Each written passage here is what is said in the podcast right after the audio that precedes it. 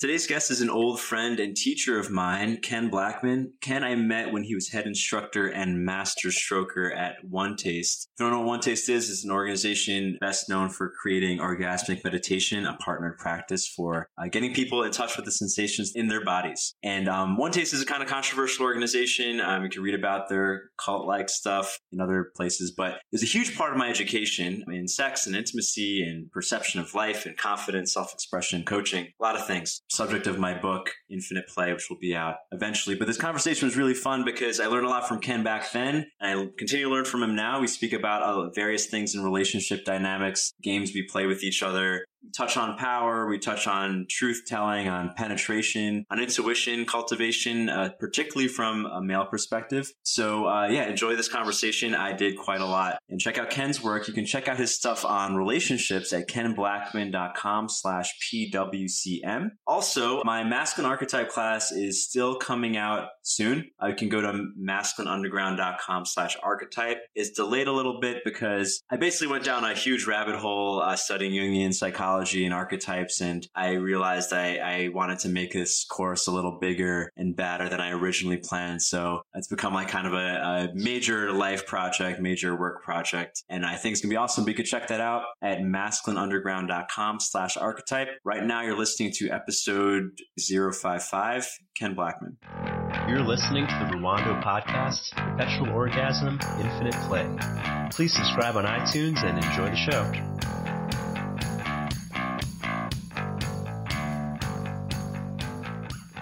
All right, Ken. It's the first time we're speaking in a while, I think.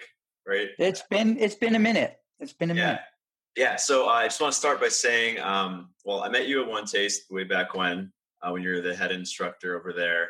And yep. before I met you, I heard about you because you had this um, reputation as being the master stroker, and I heard this and that. And I was in a stroker's clinic with you, which we, we can maybe explain, but it was the first time I had heard people speak about energy in like a mm. normal, not hippie way. And totally like I remember getting a headache and like, what's going on? Like, is this like some weird reality I'm in now? And then maybe a few weeks later, um, we were in like the residence and I was eating a glass, I was eating cookies and milk. And this is our, I think, I believe this is our first interaction. You walked in, you took one of the cookies, you put it in the milk, with like such attention, like like a, a, stroker's attention, like moving it so that every part of the cookie like had milk except for like where your fingertips were touching, and then pulled it out and ate it, and like that was our first interaction. And ever since then, I was like, whoa, okay, well, he's definitely got something that most people don't have. And then I got to know you better later, but um, yeah, it's it's uh, yeah, it's been fun knowing you thus far, and I'm looking forward to this. Whoa, that's that's quite a memory. I, I I don't specifically remember that moment, but that so sounds like it's exactly something I would do. I, I totally, I totally believe it. Yeah. Um, so, and there's a lot of things we could speak about, but what have you been up to since I last seen you? I think it's been a couple of years. Yeah. So, um, you know, if your if your audience is familiar with One Taste, I left One Taste about 2000 in the, in January of 2014. And I kind of gifted them all my IP. I said, here, everything I created while I'm there, you guys take it and run with it. Like it's yours. And I just started scratch. And I just said, I'm going to start from first principles. What are what do I actually believe that I know about sex? What do I actually believe that I know about relationships? Like just like the basics. What do I believe that I know about about living? And started just like creating new classes from scratch, stuff that I'd never taught before, and just doing test runs. Like, here's what I think I know about jealousy. Let's do let's do a lecture and see how it lands. Or here's a you know here's what I think I know about any subject. And then I would go and I taught a bunch of workshops in 2015, and then that kind of got I kind of got burnt out on workshops.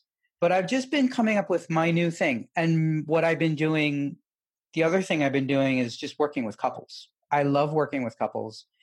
I'm super interested in how sex can be great when you're in a committed relationship.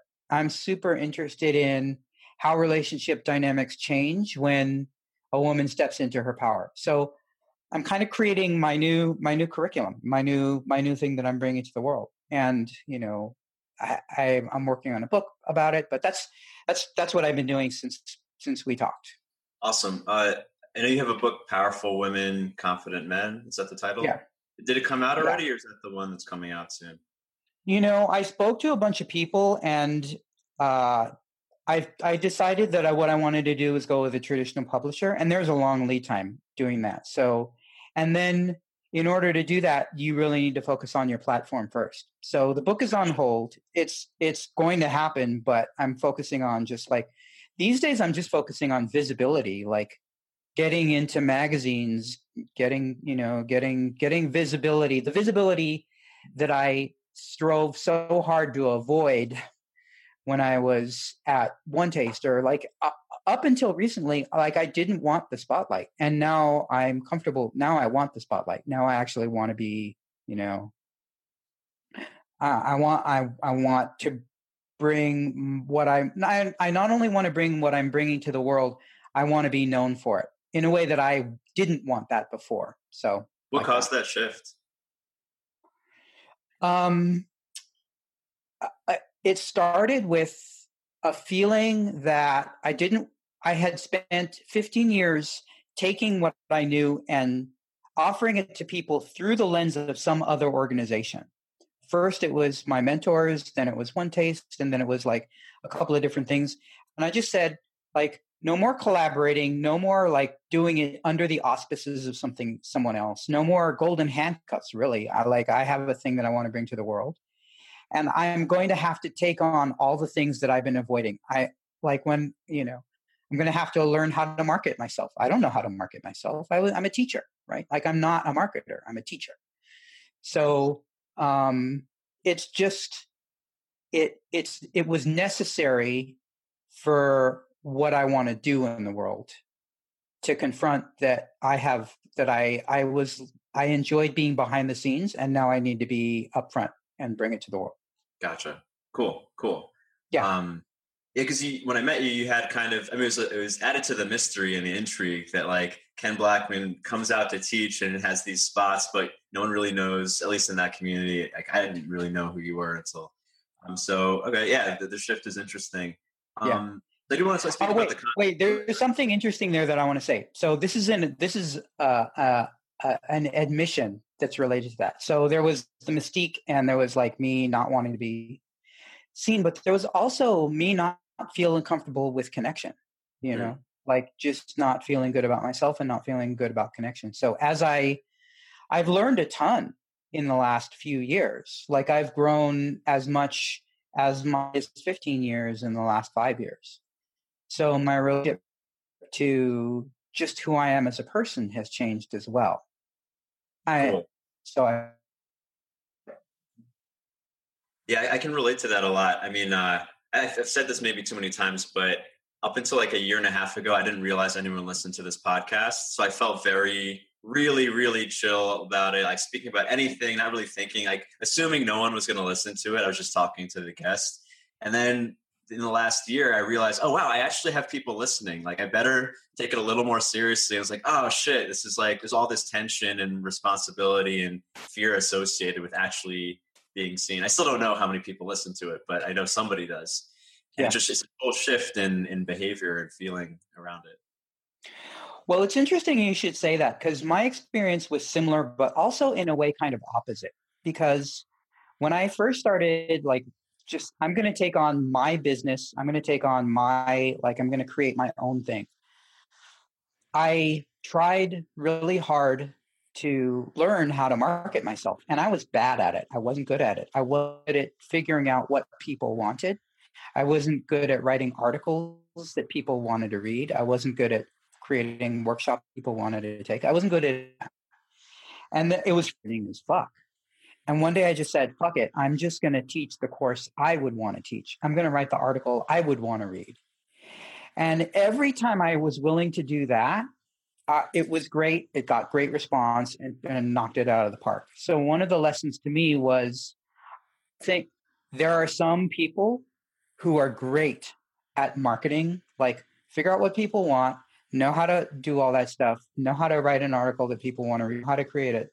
I don't oh, the only thing that ever worked for me is doing the passion, doing what I personally passionate about, and then seeing if people are interested in it. So if I were to do a podcast, the only way the the the ones that people listen to the most are the ones where I'm just riffing off of what I feel like talking about, if that makes mm-hmm. sense. Yeah, yeah. I noticed your your Medium uh, account blew up maybe like a couple years ago. It went from like yeah. single digits to I don't know. You had a couple like almost viral articles. Um, yeah. Yeah, yeah. I mean, I, I get that too. Like, I, I just wrote I wrote a piece, and um, I'm traveling with a lover right now, and she was like, "Why are you spending so much time on it?" Because I actually finished it in a day, but I didn't like it, so I spent four more days on it. And she's like, "Why are you doing it?" Because I'm like, if I don't put these extra four days into it, I'm going to hate it, and it's going to feel bad, and it's not, nothing's going to happen. It's going to be wasted time. But at least in five days, I could put up something I'm proud of. Oh, dude, I love your writing. You're when when uh, uh, Ruan article drops or something you've written, that's like a jewel. Like I like I love the stuff you're putting out these days. Thanks. Thanks. And same thing. I, am finally writing whatever I feel like I want to talk about yeah. stuff. And that was actually like you had an article. I forget exactly what it was, but I remember a line because it was a line from like you know one taste and pre one taste type of thinking that I used to think was not relatable because when I would put stuff out like that when I was in one taste it only was like applicable to omers. Like I forget you said mm-hmm. uh, something like um, uh, it takes two people to get uh, confirmation, or three uh, people. Yeah, yeah. words.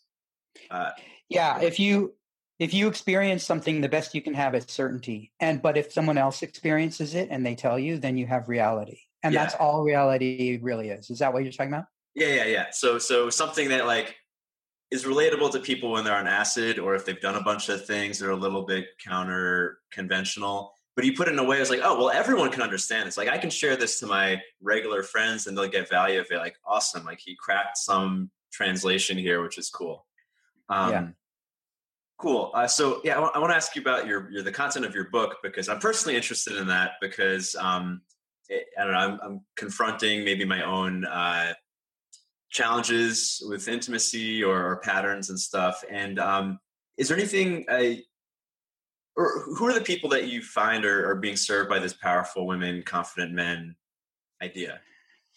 Well, um, a lot of it has come from the clients that I've had over the years and over the decades. But now I find myself like when I go, I also attend workshops, right? I'm attending business workshops and I'm and they're fantastic. And a lot of them are mostly like I'm in a room full of mostly women who are either really kicking it in the world or they want to, like that's their goal. And what I kept finding was um, all the rules, the conventional rules, like you know, the conventional rules about how men and women are supposed to relate, don't really take into account what happens when a woman is is powerful in all these different ways that she could be. Super intelligent. Maybe she's successful in making a lot of money. Maybe she's just you know confident. Or maybe she's she's in charge of her libido and she's the one who initiates sex like all these ways that i i keep meeting these guys who are like I I totally love this woman. I just don't know how to relate with her because all the stuff I've been trained about how to relate with a woman like this doesn't apply to this woman. So I'm kind of at a loss. I'm turn I love the, the shit out of her, but I don't know like I, I don't know how to I, I haven't been given the tools for how to relate with this woman. And then she's often saying, I feel like I, I don't believe this but I feel like society is telling me all of these, all of my superpowers are somehow detriment when it comes to relationships. And so I'm trying to dismantle all that and come up with a new way of describing how men and women relate to each other. It's based, it's just based on it. It's not counter to that. It's just a different set of rules for what actually works. And so that's kind of what the basis is. Yeah, I think this is so. I mean, I don't know if I want to get into politics, but this is so uh, culturally uh, relevant with a lot of the stuff around masculinity and gender stuff. Because I mean, I keep reading, and I think this was in the book, The Virility Paradox, which is a great book on testosterone. Mm. Um, but I, I might be, I believe what he wrote was two of the highest indicators of divorce are when a woman makes more money than the man, and if the woman has above average testosterone.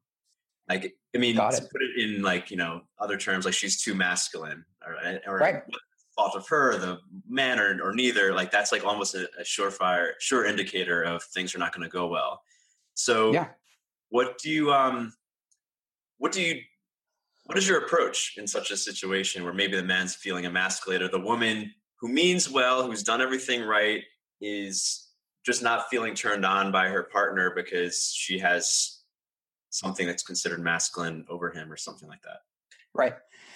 So this is going to be like a super, super oversimplification and won't do it justice. I'm just going to, we're just going to acknowledge that right now, like about this for, for days before all the pieces are in place. Okay.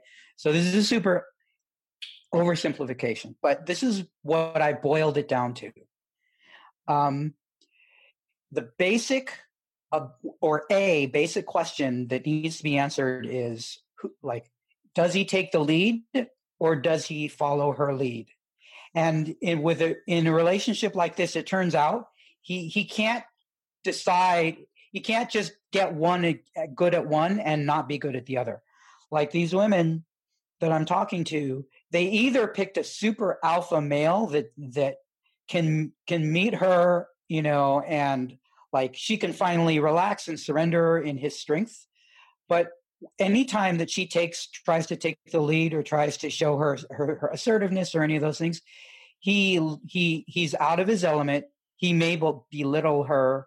He certainly is threatened by her. He does all kinds of things. So the other possibility is she gets a super, you know, supportive guy, and she loves that but she wishes that he had some of the qualities of the first guy. So, so what we know is he needs to be good at both, and he needs to get good at knowing which is the right one to do. Well, how the hell do you do that? So, what it comes down to is, um, there are three. There are usually three things that I teach a guy: uh, confidence, meaning his self-esteem, meaning there is nothing about this relationship that he's trying to source his confidence from. He's just simply a confident guy because he has self esteem and how he feels about himself. So, and I'm not just talking about the confidence to take the lead with a woman like this, but also it takes confidence to apologize. It takes confidence to like when you say I'm when you if you can look someone in the face and say, "Wow, I was wrong," and not feel any charge about it at all, like I was wrong that that takes a lot of confidence. So the confidence to lead and the confidence to follow they both require confidence. And then the second thing is intuition. And by that i mean he's as men we're we're constantly looking for the formula or the rule book. Just like tell me give me the instruction manual. And that is intrinsically impossible. Uh, but what he can do is there's a whole, like an actual part of his brain where intuition lives that he doesn't listen to. And when I work with guys and I start to get them to listen to their intuition and it, telling them to do something scary, like when to kiss a girl when you're in the middle of an argument, you know?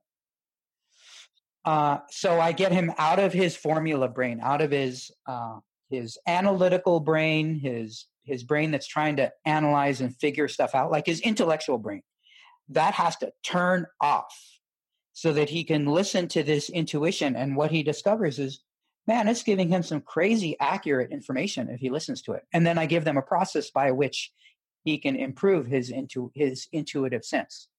Yeah, that was one of the biggest thing. That was the biggest thing I got from one taste in orgasmic meditation. This idea of resonance or like you you use the wine glass analogy a lot like what's the perfect yeah. frequency to get like it's just like that was such a game changer because I, I mean i was like every other guy which is i wanted the formula what's the right thing to do in response to this situation right and it's so much easier uh, when you actually can listen to this part of your brain. Like I, I, speak with this with clients all the time, where they're like, "Oh, I don't know what to do. She doesn't make any sense. Like I don't know what to do." But if you, if I ask them one or two questions, they come up with almost the perfect response every time. They just it's right. like they, they put it push it to the side and try to figure things out.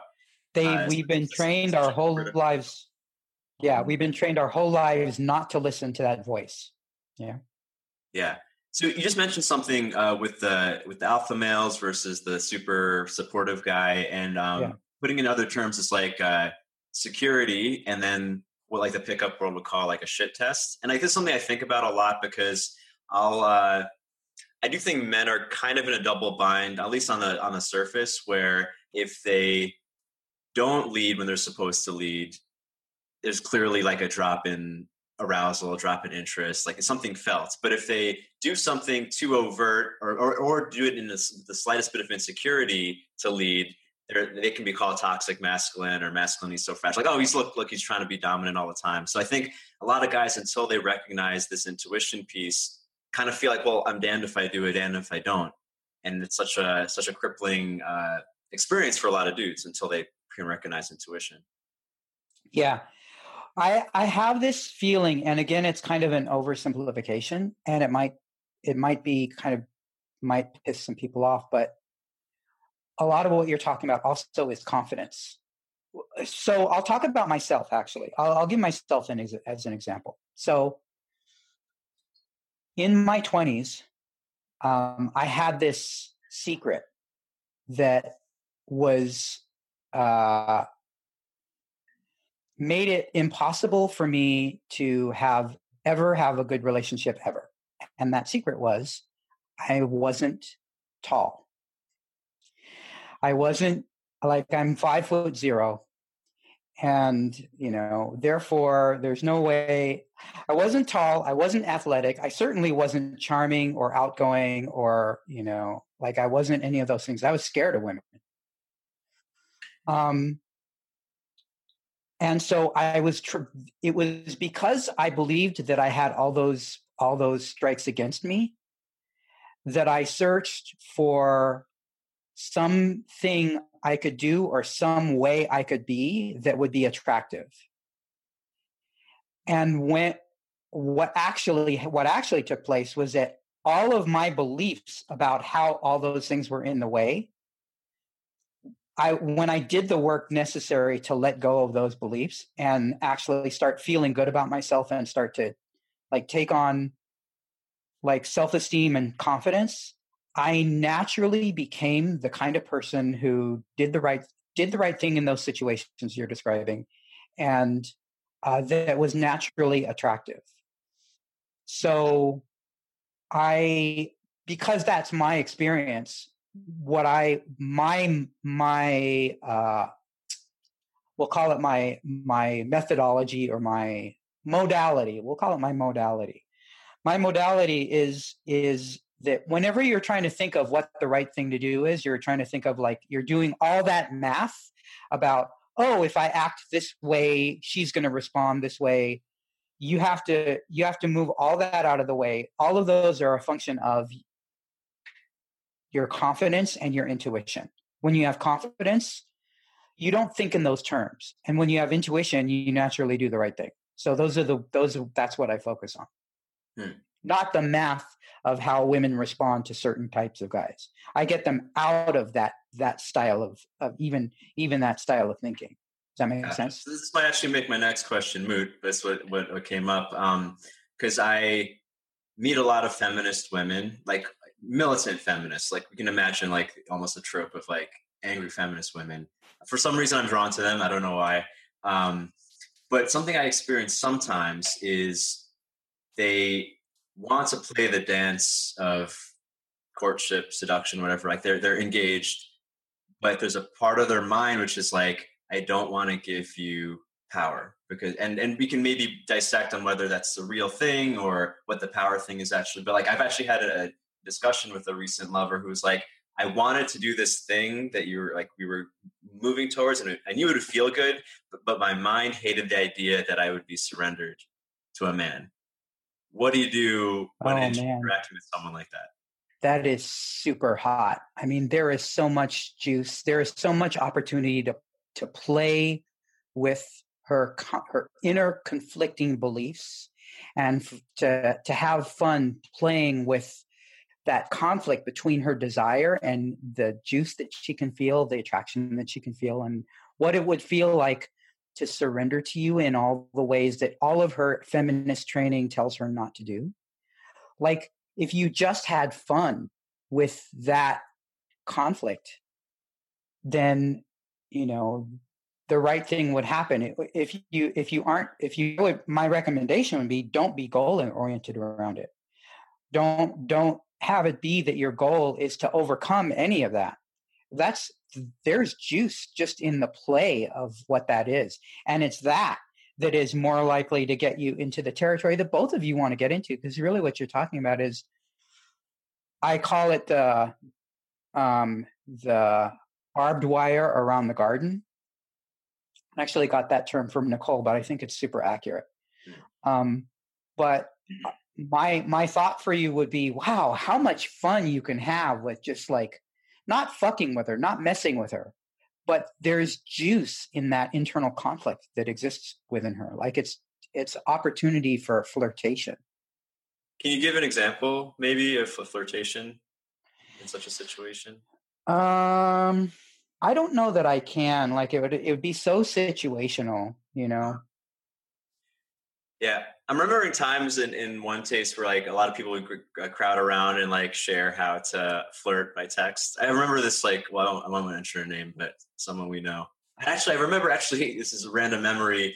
Um, I was being topped by this pickup guy who we were trying to collaborate with, and he was just like, I mean, in his terms, a mocking the shit out of me. Like he was tooling me really hard, and I was mm-hmm. consulting you by email on how to text him back. it's like one of my that one of my weaker, I don't know, whatever. It was an education moment for me. Yeah. Um, what my approach, just as a coach these days compared to compared to back then, is my my conversation with you in a situation like that today would be around your mindset. Because if I can shift your mindset, then you get to the place where you know what to do. Does that make sense? Yeah. That's more my coaching style these days, especially when I'm working with couples is they'll come to me with their problems.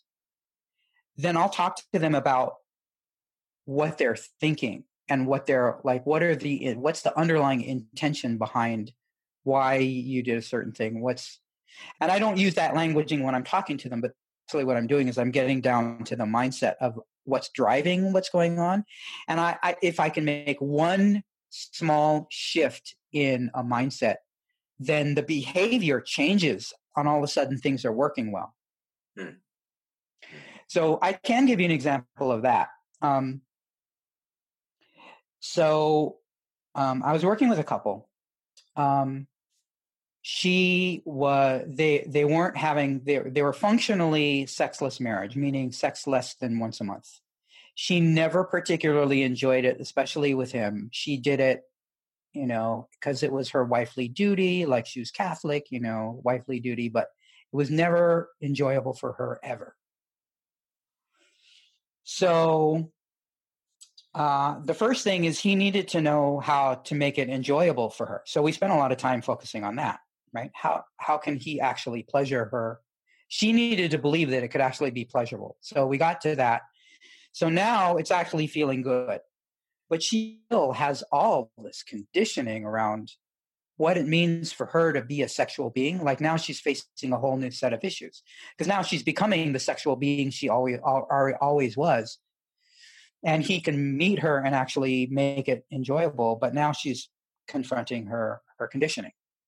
And this is a place where it would be good for him to have some penetration skills, some skills of penetrating through the resistance that we know she has that she she'll put up resistance but she doesn't want to win that's not a battle she wants to win in this particular case right so we're leaving the territory of what people would call consent right like consent is for people who don't really know each other that well and don't have connection. Uh, but in this situation, they have to move outside that she's going to give him permission or that she's going to give be always tell him what to do all these things. She doesn't have she doesn't have the skill to know what to ask for. She doesn't have the conditioning to tell him or encourage him let alone take the initiative. So he's got to be a penetrator okay and we're talking and talking and talking and he's scared out of his mind about this idea like i keep telling him to trust his his feelings and his intuition under my guidance where he may do the wrong thing and it might cause some wreckage, but I'm their guide. So I'm going to make sure that that gets cleaned up and the lessons are learned, right? Like I'm, yes, I'm putting a flamethrower in his hand and encouraging him to do something with her permission.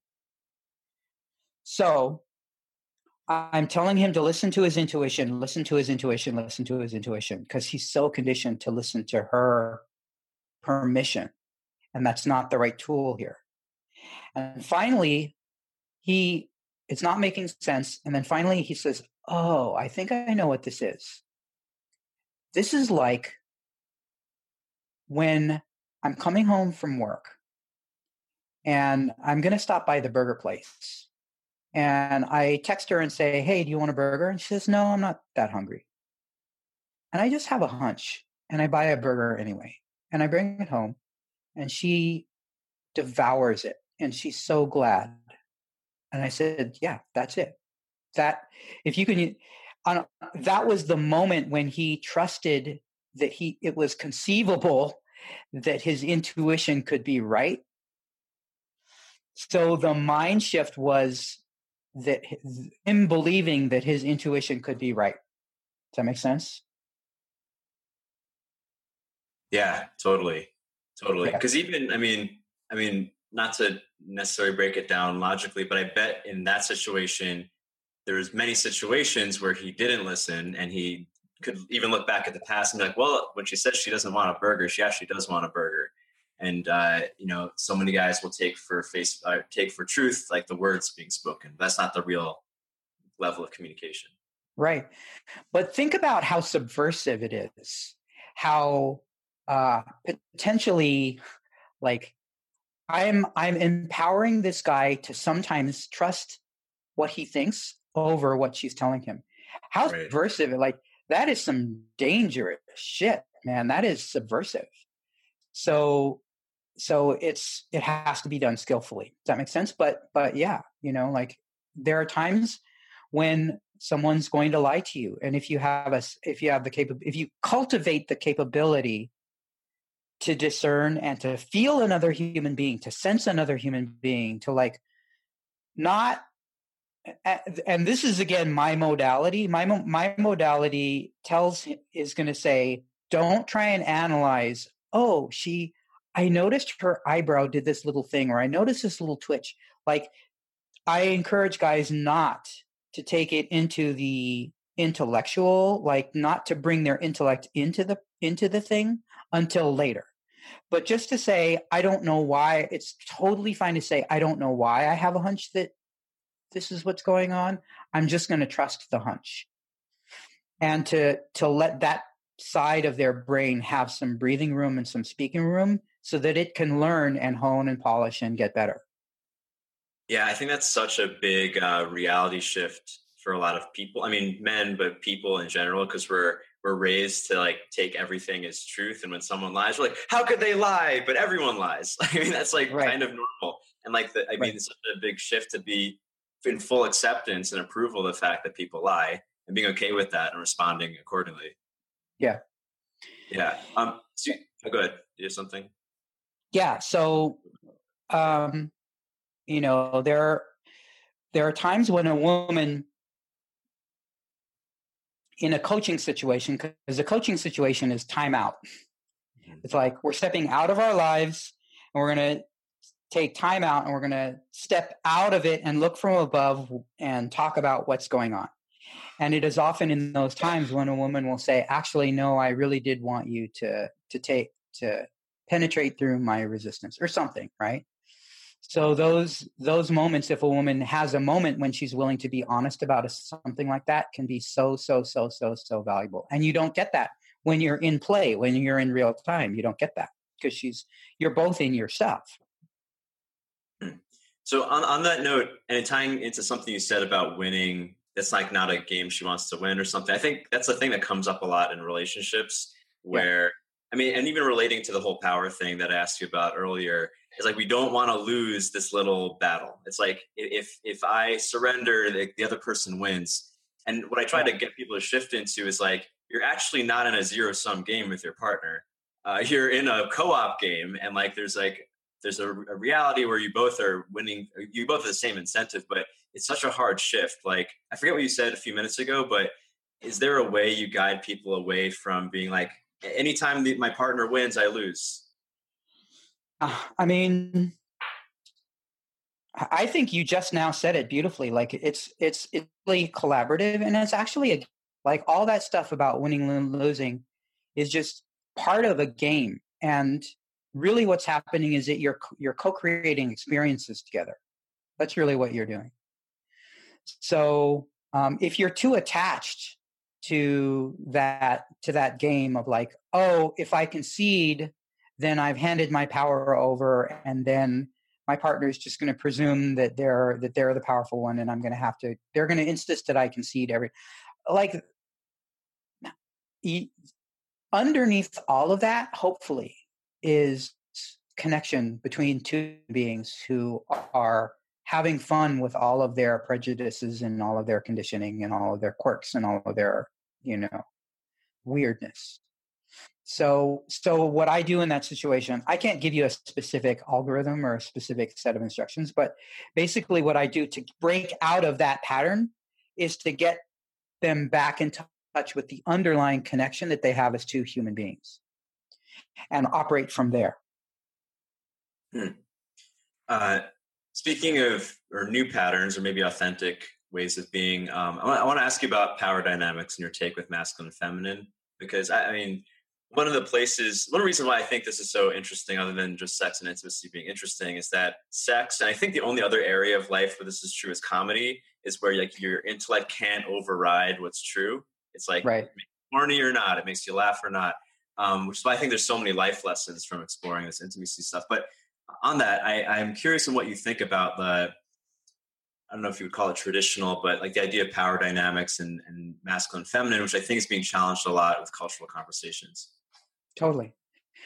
You know, I hit on this a little bit earlier. Um, and what I'll say is the instant you do something that actually succeeds, you actually, uh, you know, you, you tried something and it was amazing. The instant you do that, you are at risk of turning it into a formula. So I I don't care how powerful a guy is and how attractive his power is to a woman. At some point, it's going to be the wrong tool for the job, and he's going to be so accustomed to playing that card that he's going to be lost when that's not the right card to play.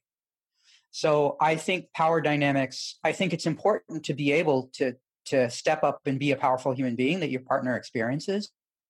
I also think it's it's it's as important to know and not be a powerful human being as it is to know how to be a powerful human being. And so then it comes back to the tools that I talked about earlier, which is if you've if you succeed as the power powerful one in in the relationship and she's she loves it um you still you can't like you still every single time have to use your confidence and your intuition to say to determine whether that's the right thing. Like here's an example. So i'm going to use it, since your since your audience is familiar with OneTaste i'm going to use stroking uh analogy. Can i do that? Will they yeah, will it make sense if something doesn't make sense i'll add it to the intro great. So if i if i have been oming with someone for a long time and i know their body like i know their body um, and we have, we consistently have great OMs. And we've done 300 OMs, 329 OMs. And on 330, the stroke that I am so accustomed to using doesn't isn't isn't getting the result that I'm expecting. I change instantly. Like there is nothing, there is no pattern that I'm so stuck in that it trumps me being aware right now in the moment of what's going on. So so that's my feeling about power as well. Like don't turn it into a formula is my is is what I would say around it. Uh, don't like don't just because you succeed every time you succeed you're at risk of turning that into a formula and the most important thing is to be present to be connected to be responsive and to use get you know get a broad range of tools and and be be really adept at using those tools, the right tool at any time. That resonant stroke that we were talking about. Yeah, I think that's uh, it's another big, a challenging reality shift for a lot of guys. Where um, I mean, it's basically being okay with the unknown. I mean, all yeah. of these fellows are trying to like kind of. I mean, to use. Uh, did you read Finite Infinite Games? I mean, yeah. yeah. I read in it. I didn't read it from cover to cover, but yeah, one of my favorite books. Uh, but there's a whole thing about like uh, trying to be a master player is basically being really good at finite games so you can anticipate every single move, but it's very tiring and it never works uh, universally. Yeah. And yeah. what you're describing is like the infinite play idea of being so trusting in the next stroke or next movement that you can move through. But it's like it becomes almost a spiritual thing. Like, how can you trust my, the next stroke if I haven't planned it before? Yeah. Uh, I so this is very Zen, and there was a thing that I read from, from some Zen book that that when I read it, it blew me away. And what they said is like we're constantly trying to prepare for this particular thing that that is in the future. Uh, but what you can do instead of that, I'm paraphrasing, but what you can do instead is just get good at what's necessary right now. And then there's a new now, and you you you get good at the now and you keep getting good at the now and the now and the now. And then what happens is when that thing that you were trying to prepare for uh, becomes the truth and the now, you handle it well because you're good at handling the now. Right? It just becomes a part of it just you you're just good at being at, handling anything because you're good at handling you just got good at handling what comes up right now. Yeah, and it's more fun and ultimately more effective. Like totally. it's more, it reminded me of like when I was uh, younger, even like not even that recently, but I'd be so shy that I could never think of what to say.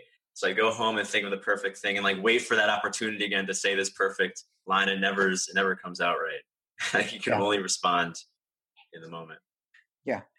Women, I, I often had women's like, you know, in our it used to be that you know we would we would have a makeout or we would have sex and then we would talk about the experience or they would talk about the they would talk about the, the experience that they had with with we would talk about our experience with our friends. And it would often happen that a woman would say would be would you know she was asked what was it like having making out or having sex with ken? She'd say it was awkward. But she'd say it with this kind of smile on her face like she like she liked it there was something about it that was uncomfortable but fun and different from anything she'd experienced before. And I always had mixed feelings whenever I heard that word described to me until I really understood what was really being said, which is what she was experiencing was it was impossible for her to fall into a pattern. It was impossible for her to fall into her rote routine. There was a presence that was required that she she had to not know what happened next. Like she had to recognize, you know, we're not going to go through the bases. We're not going to, we're going to be present and figure out right now in the moment what feels good.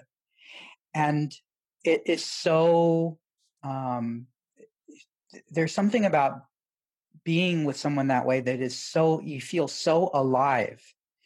And I have, I have lovers who, we often feel awkward like it's like something it didn't go the way we thought. The only thing that we know for sure is it's not going to go the, if we think we know the way it's going to go it didn't go that way. But we also have profound profound phenomenal experiences that we're going to remember for the rest of our lives because we were open to not knowing what was going to happen. If we had if we had had a plan that was like our best plan like the best plan we can come up with and succeeded at that plan. Like it went exactly the way we wanted it to go we would be you know x happy. But what's possible far surpasses that and the only way to get territory is to not know. Like what's possible what's possible is beyond what we can possibly plan. And so the reason we've the reason this person and I have had such amazing experiences because we often don't know what's going to happen in a positive sense, right? So, hmm. I'm curious about um because like in ideal, you can go from moment to moment forever, and it's always Uh, but I'm curious with your experiences coaching in, in, in life. Uh, is something lost, or it does, does what exactly changes when a relationship gets into three years, seven years? Like the seven year itch is a thing. I believe Esther Perel was the one who said that, like the, the reason for the seven year itch is that we're only supposed to be together for seven years to raise a child, or pair bonded for seven years to raise a child, and then you move on. Um, yeah. What's what are your thoughts on that? There's a few different things there. First of all, um, if you're looking at long term, um, I don't think um, that boredom is necessary. Uh, it can happen, but usually, you know, the phrase like, if you're bored, you're boring. Like, people are, you could spend the rest of your life getting to know someone if that's what you want to do. So, that's one piece of the puzzle is it's not really boredom, but what does happen is people change. And let's hope that I'm not the same person five years from now that I am right now. Let's hope that the person that I'm connected with, that I'm having intimate experiences with, is a completely different human being five years from now. That better be the case. Right? I don't want to. I don't want us to be the same people. So we're going to be two new people who have to construct from scratch what the new relationship is. I mean, it doesn't happen that abruptly, but basically, fall fall one um, you know, they're either you're different or they're different. So you have to like be willing to con- reconstruct who is the person. And if you're willing to do that, then it's going to continue to be interesting and new and fresh and better. Like it could be better. It can continue to get better. Awesome. That makes sense? Yeah, totally. Have you noticed, and this might be the same answer, but how, if at all, have you noticed sex changes over these long periods of time? Let's say 20 years even. Um, okay, this is another one of those controversial things. Uh, I'm 55. My testosterone is decidedly starting to drop. Like I can feel changes in my body and in my libido and in my like how I feel that I can feel a shift in the my t- testosterone levels. I'm loving it. I'm having the best sex I've ever had. I wouldn't trade this decade for any previous decade. Like I'm having better sex now than I was in my 40s. My sex in my 40s was better than the sex in my 30s. Um, sex in my 30s was definitely better than sex in my 20s. Um, and also, uh, it's changing I feel when I'm in the presence of a woman. Like I don't have that ambient, urgent thing of like, I, just don't feel urgency. Um, which means all the things that I had to practice how to do, like how to flirt without goals, how to how to flirt without being disappointed if it didn't go. All that stuff that I had to work to learn how to do now just comes natural to, naturally to me because I'm not in a rush. So I can have fun. Like I can crank up the desire so high on her side that I can actually now her desire is is awakening me, right? So there's it's a different game. It's an equally fun game, if not for me, a more fun game. My sex hasn't diminished at all. It's still just as fun, but it isn't driven by like I'm I don't miss it when I'm not having it. So that is one big difference is I don't sex when I'm not having it, but it's profoundly amazing when I do have it. So it's completely different than anything I thought anything I was told about what it feels like to have your your testosterone shift. Hmm. Like it's, good to hear. Yeah. I, like oh, I mean, it was something I was dreading in the future, and yeah. um, Actually, uh, I don't. you probably haven't heard of the book because it wasn't that popular. But the virility paradox you might find really interesting because it has all these studies about. I mean, it's a paradox like testosterone. All these benefits, but there's actually some benefits to having lower testosterone at times. Yeah. Um, uh, I mean, it could it could just be my personality that you know it could be just be my personality, but uh, I can relate with women differently. I can relate with relate with them in a super relaxed way. I can relate with them as a person, like a woman who's super, super, super attractive. And it's rare that a guy can be around her and not have that be like the primary thing that he's experiencing. And I just experience her as a person, and she's never like she, that's a rarity for her. A whole new world that opens up for me, anyway. Hmm. This is a random thing. Um, I'm curious because, uh, like, in OneTaste, and maybe some of the other experiences you had uh, were very feminized environments, and like oxytocin was even championed as like this, you know, like the ultimate hormone. And actually, uh, referring to the Virility paradox, testosterone and oxytocin are kind of opposites in their how they affect behavior. And I'm bringing this up because uh, I was worried. I got into OneTaste because I had um, uh, libido issues. So I, I got my testosterone checked. I found out I was normal. And then a year into OneTaste of being around all this pussy and around all these women, I thought for sure my testosterone spiked up and I actually went down by like 30%. I don't know if it was because I was around women all the time, but I'm just wondering if uh, you noticed, I mean, maybe we're not checking your, uh, your testosterone oxytocin, but changes in your behavior being in these different environments? For sure. You know, uh, I'll say this. Um, before I started any of this work, I wasn't successful with women and I was starving. I was starving for connection. I was starving sex. I was starving for all these things. Then I got into, you know, this kind of work and like maybe five or six years later, I reached a point where I was like, I, I'm not hung, I'm not ambiently hungry anymore. I've, I've had, I'm so saturated with pop, good, like good quality, frequent sex good quality, frequent connect, like human connection, good quality, frequent intimacy. I had all those things. Wasn't operating from hunger anymore. And um, so I got to do what in our lineage is referred to as being a responder, which means when I had sex, I, it wasn't driven by my desire to have sex.